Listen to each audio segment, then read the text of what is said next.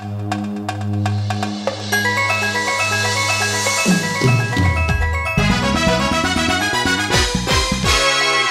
bisnis gaya anak muda bareng Grace Priscilla di Gak Paham Podcast. Karya ini dipersembahkan untuk generasi anak muda di Indonesia. Selamat mendengarkan.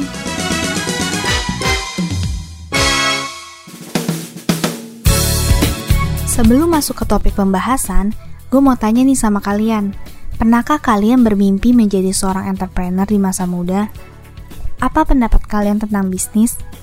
Secara sederhana, Bisnis adalah kegiatan menjual barang atau jasa kepada konsumen dengan tujuan untuk mendapatkan laba atau keuntungan. Bisnis pada umumnya dilakukan sebuah perusahaan dalam bentuk badan usaha tertentu, seperti perusahaan persorangan, persekutuan, ataupun perseroan. Istilah bisnis sendiri berasal dari bahasa Inggris yaitu business yang artinya kesibukan. Perkenalkan, Margaret Astaman atau biasa dipanggil Margi, ia adalah seorang entrepreneur muda yang sekarang menjadi CEO salah satu perusahaan ternama di bidang ekspor buah, yaitu Java Fresh. Di balik kesibukannya, ada proses yang perlu dilalui. Berawal dari lulus kuliah, Margi bersama seorang temannya telah memiliki pekerjaan masing-masing. Margi bekerja sebagai seorang penulis buku dan editor, sedangkan seorang temannya mendapatkan pekerjaan di negara Jerman. Suatu hari, kedatangan seorang temannya ke Indonesia untuk berlibur justru menjadi suatu perubahan bagi mereka. Awal mula terbentuknya Java Fresh ini dimulai dari ngobrol santai di suatu kafe. Pertama kali sebenarnya Java Fresh itu dimulai dari ngobrol-ngobrol santai gitu. Lalu pada saat kita ngobrol-ngobrol itu muncul satu satu pertanyaan tuh waktu itu. Kenapa ya orang Indonesia itu apa-apa kok pikirannya impor aja. Seolah-olah apa yang datang dari luar negeri itu selalu terlihat lebih bagus dibandingkan apa yang ada di negeri sendiri. Kenapa kita nggak mencoba membawa sesuatu yang baik sesuai dengan standar yang diharapkan, sesuai dengan standar premium, kita kirim ke luar negeri. Salah satu contohnya si buah ini. Nah, mulailah dari situ aku pikir bener juga ya, kenapa nggak kita coba kayak gitu lalu kemudian mulailah kita sepakat tuh gitu uh, temanku Robert itu akan menjadi bagian penjualannya. Jadi dia akan coba cari pasar apa sih yang dibutuhkan pasar dan sebagainya. Aku akan di Indonesia mencari buahnya. Mulanya kita bertekad yuk kita ngelakuin sesuatu kita mencari sesuatu buah yang ada di Indonesia yang kemudian bisa kita pasarkan ke luar negeri. Buah menjadi alasan Margi untuk memulai bisnisnya.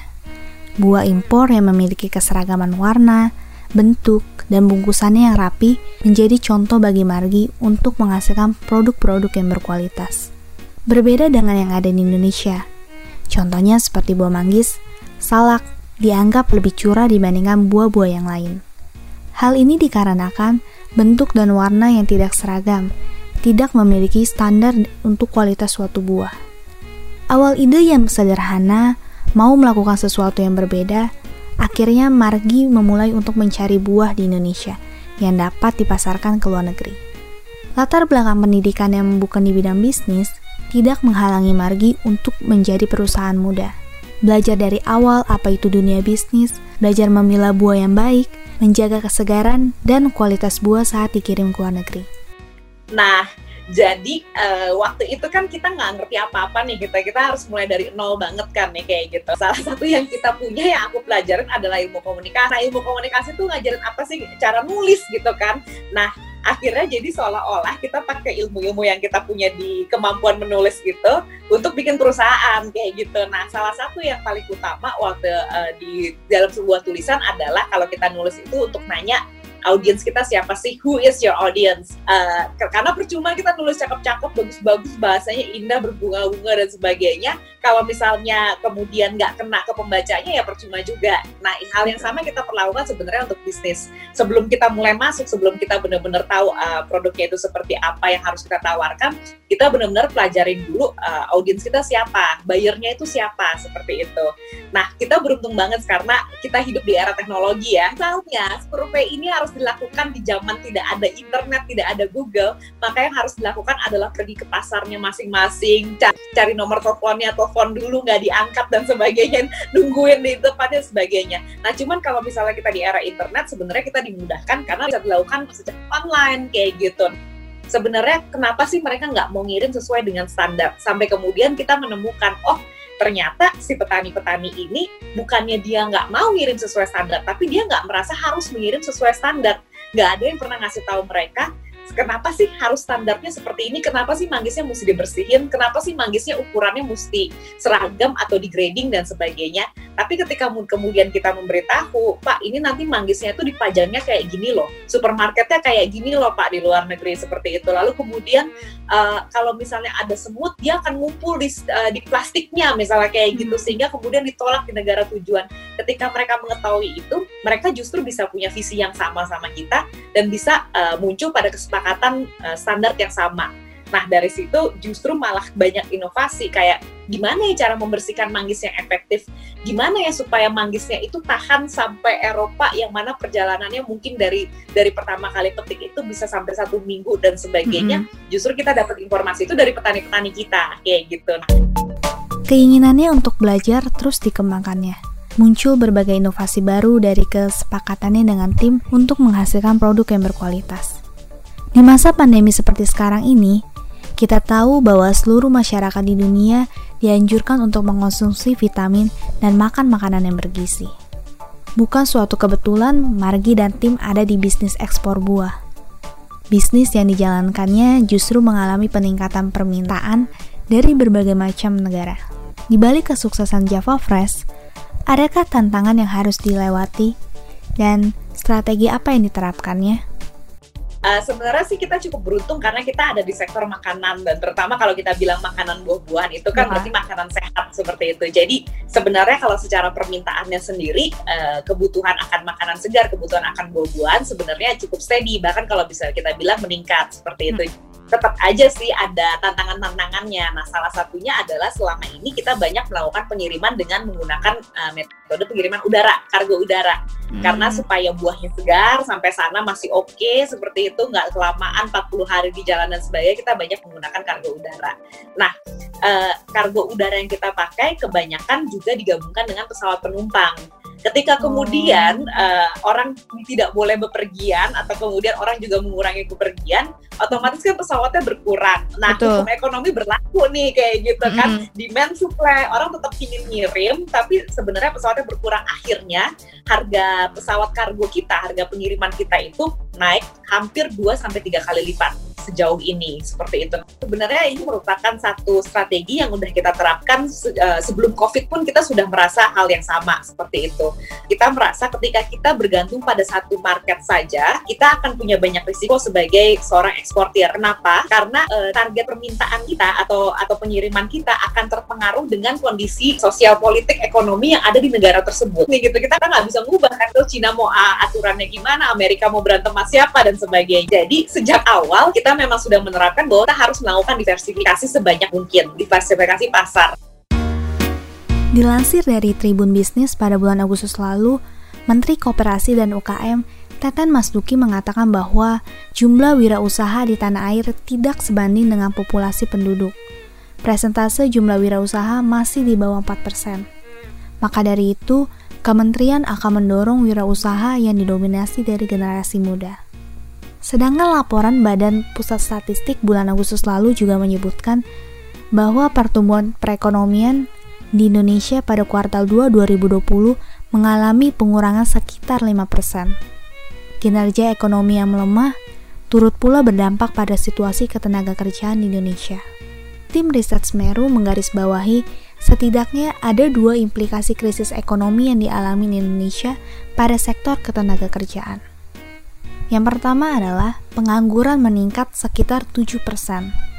Yang kedua, jumlah tenaga kerja terkena PHK kalau menurutku penting banget gitu ya. Kenapa? Sebenarnya itu balik lagi dengan karakter si anak-anak muda itu sendiri ya gitu. Banyak dari kita cari pekerjaan itu bukan cuma soal, soal cari uangnya aja, tapi sebenarnya mencari nilai gitu kan ya, melakukan sesuatu yang disukai dan melakukan sesuatu yang dipercayai. Nah itu yang sebenarnya elemen yang ada banget ketika kita melakukan wirausaha. Ketika pertama kali kita masuk wirausaha, mungkin pikiran kita cuma untung aja, oh orang jadi wirausaha itu kaya ya, misalnya kayak gitu, untungnya gede ya dan sebagainya. Tapi sebenarnya bukan itu, karena uh, sampai kapan pun juga sebenarnya kita nggak akan pernah merasa financially secure ketika itu usaha kita sendiri. Tapi apa yang berbeda? Ketika itu adalah usaha kita sendiri, kita bisa melakukan hal-hal sesuai dengan nilai-nilai yang kita percayai. Kalau misalnya saya kerja sama orang, misalnya contohnya gitu, lalu kemudian bos saya itu ngomongnya kasar, suka ngomong pakai uh, kebun binatang misalnya, nggak sesuai sama nilai saya, tapi saya nggak bisa ngapa-ngapain karena itu bukan usaha saya, kayak gitu kan gitu. Saya ngomong kebun binatang ke orang lain, saya juga bisa diem aja. Kenapa kalau misalnya saya protes, bisa-bisa saya yang dipecat misalnya seperti itu. Tapi ketika itu usaha saya sendiri, saya bisa memastikan bahwa hal itu berjalan sesuai dengan nilai saya. Oh, saya nggak suka orang ngomong dengan kebun binatang, maka saya nggak akan ngomong kasar kepada tim saya, packer saya. Demikian juga ketika ada packer saya berbicara kasar, pastinya saya tegur dong seperti itu. Jadi menurutku menjadi wirausaha itu bukan masalah uangnya kalau menurutku, tapi bagaimana dengan uh, dengan usaha itu kita bisa melakukan nilai kita, membawa nilai kita bukan cuma untuk diri kita sendiri tapi juga buat orang-orang sekitar kita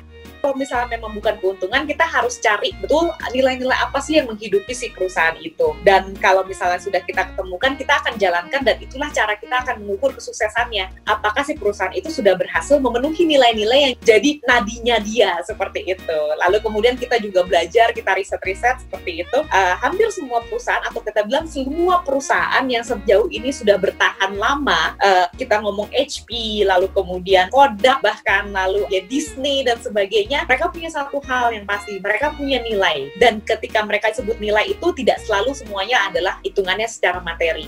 Kalau bisa sih teman-teman yang lain nggak harus melalui proses. Maksudnya kalau bisa dari awal udah disadari nilainya apa nih, kenapa saya mau melakukan satu usaha gitu. Apa yang saya bisa perjuangkan ketika usaha ini berhasil. Menurutku itu akan jauh lebih memudahkan, menghilangkan segala kegalauan kita mulai usaha karena sangat gampang banget. Mau hire orang baru nilainya sama nggak sama kita? Lalu mau uh, usaha ini mau maju atau mau ditutup dan sebagainya sudah bisa melakukan nilainya atau belum? Kalau misalnya tanggung jawab nilainya masih ada berarti masih harus maju. Kalau ternyata memang usaha ini udah melenceng dari nilainya sekalipun untung mungkin nggak worth it karena mungkin nggak akan bertahan lama. Mau mulai usaha gitu. Oke udah ketemu satu ide tapi nggak punya duit, tapi nggak punya modal, tapi susah, tapi nggak ngerti, tapi ini, tapi itu, nak nino, nak nino, nak nino, seperti itu ya kayak gitu. Dan yang ingin kupatahkan di sini adalah aku mau mulai usaha ini tanpa modal yang besar, tanpa pengetahuan bahkan tentang hal yang kujalankan. Kita mulai dari apa? Dari tadi kan, dari Google kan. Yang perlu kita pastikan adalah dua hal. Yang pertama, tidak semua modal itu bentuknya uang. Ada modal yang namanya skill kayak gitu gitu. Kalau misalnya uangnya nggak cukup, minimal kita harus memenuhi skill yang kita punya dulu seperti itu. Uh, dan gimana cara mulai skillnya adalah mulai dari apa yang kita punya dulu. Kita bisa apa? Nggak ada ilmu yang sia-sia aku mulai usaha buah-buahan dengan mengandalkan pengetahuan tentang cara menulis yang baik gitu ya. Cara komunikasi yang baik. Kepake kok gitu. Bisa kok gitu. Jadi kita kumpulkan. Dan kalau misalnya kita merasa waduh skill saya masih kurang nih gitu. Pengetahuan saya tentang buah-buahan masih kurang. Jangan malu untuk belajar. Semua orang mulai dari nol kalau nggak minus gitu. Saya juga dulu pernah diketawain kok gitu. Nggak orang gila lah nggak mungkin lah gitu penulis bisa jadi eksportir kayak gitu kan seperti itu. Tapi kan bisa mulai dengan Google. Ah, ah benar sesemudah itu kok seperti itu. Itu kalau modalnya adalah sadari bahwa kita punya modal-modal yang tidak terkait sama uang. Bahkan kalau kita bisa bilang adalah modalnya itu uang. Berhenti mengambil cita-cita pingin jadi unicorn, dekakorn, hexakorn dan sebagainya. Kita bisa mulai kalau kita nunggu investasi 10 juta dolar dulu baru mulai usaha, ya kapan mulainya? Investor juga nggak percaya dong orang kita aja nggak mulai sesuatu seperti itu. Hmm. Mulailah dengan modal apa yang kita punya. Nggak harus muluk dulu, nggak harus besar dulu. Mulai dengan skala yang kita mampu aja dulu saya pada saat pertama kali mulai usaha, mungkin saya nggak punya modal untuk mengirim ke 19 negara. Saya hanya bisa kirim ke satu atau dua negara. Itu volume yang saya punya waktu itu. Nggak apa-apa, tapi apa yang kita punya kan bisa kita tabung. Modalnya nambah terus, modalnya nambah terus. Sehingga sekarang saya bisa kirim ke 19 negara dengan jenis-jenis buah yang bermacam-macam. Tapi kalau saya nunggu waktu itu, saya nabung dulu deh sampai saya bisa kirim ke 19 negara, mungkin malah nggak kejadian hari ini. Lalu bagaimana menurut Joko Kurniawan selaku senior bisnis konsultan? Apakah anak muda harus mempunyai bisnis?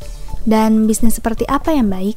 Memulai bisnis adalah anak muda itu energinya besar, tapi anak muda itu butuh mentor, itu poinnya. Kalau tidak ada mentornya, anak muda sering kali larinya kencang tapi nggak terarah. Jadi setelah punya mimpi bisnis, mereka mesti ketemu dengan mentor. Kecuali mereka super, mereka baca buku, mereka tahu ini ya no problem. Tapi ketika punya mentor, mentor itu membukakan jalan, membukakan jalan bagi sang pebisnis itu untuk langsung punya akses-akses yang cukup banyak. Kedar mikir kerja sama orang, kenapa kita nggak coba buka peluang peluang usaha, membuka lapangan kerja gitu. Nah, saya banyak aktif di kampus-kampus, saya ngajar, saya punya program naik bakti kampus, saya ngajar di banyak kampus untuk ngajarin mereka berwirausaha karena bagi saya yang namanya peluang usaha, yang namanya franchise itu dekat. Udah ini jangan hanya menggunakan smartphone-nya hanya untuk nonton nonton YouTube yang uh, drama Korea lah dengan tapi harus dipakai untuk baca dong sukses pebisnis kisah CEO sukses itu berasal dari dulu dari mana sih dia pengusaha sukses? Oh dari garasi. Jack Ma dulu cuma bekerja ke FC aja ditolak loh. Nggak kuliah loh dia dan yang lain. Nah itu nah, harus jadi pendorong gitu. Jadi sama-sama pakai smartphone tapi hasilnya beda. Yang satu sampai matanya bengkak main game yang satu pakai handphone sebentar tapi dia dapat insight yang luar biasa. Karena ujung-ujungnya pengalaman dari orang usaha sukses itu jadi satu knowledge management manajemen untuk kita ya.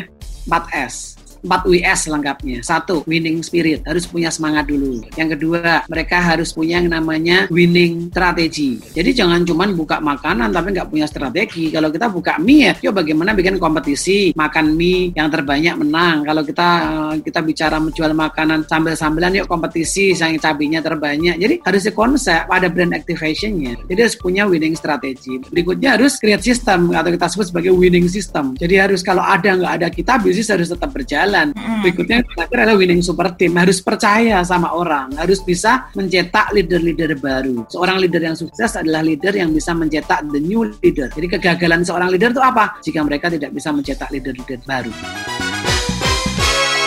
Ayo generasi milenial, kita mencoba untuk memajukan bangsa Indonesia.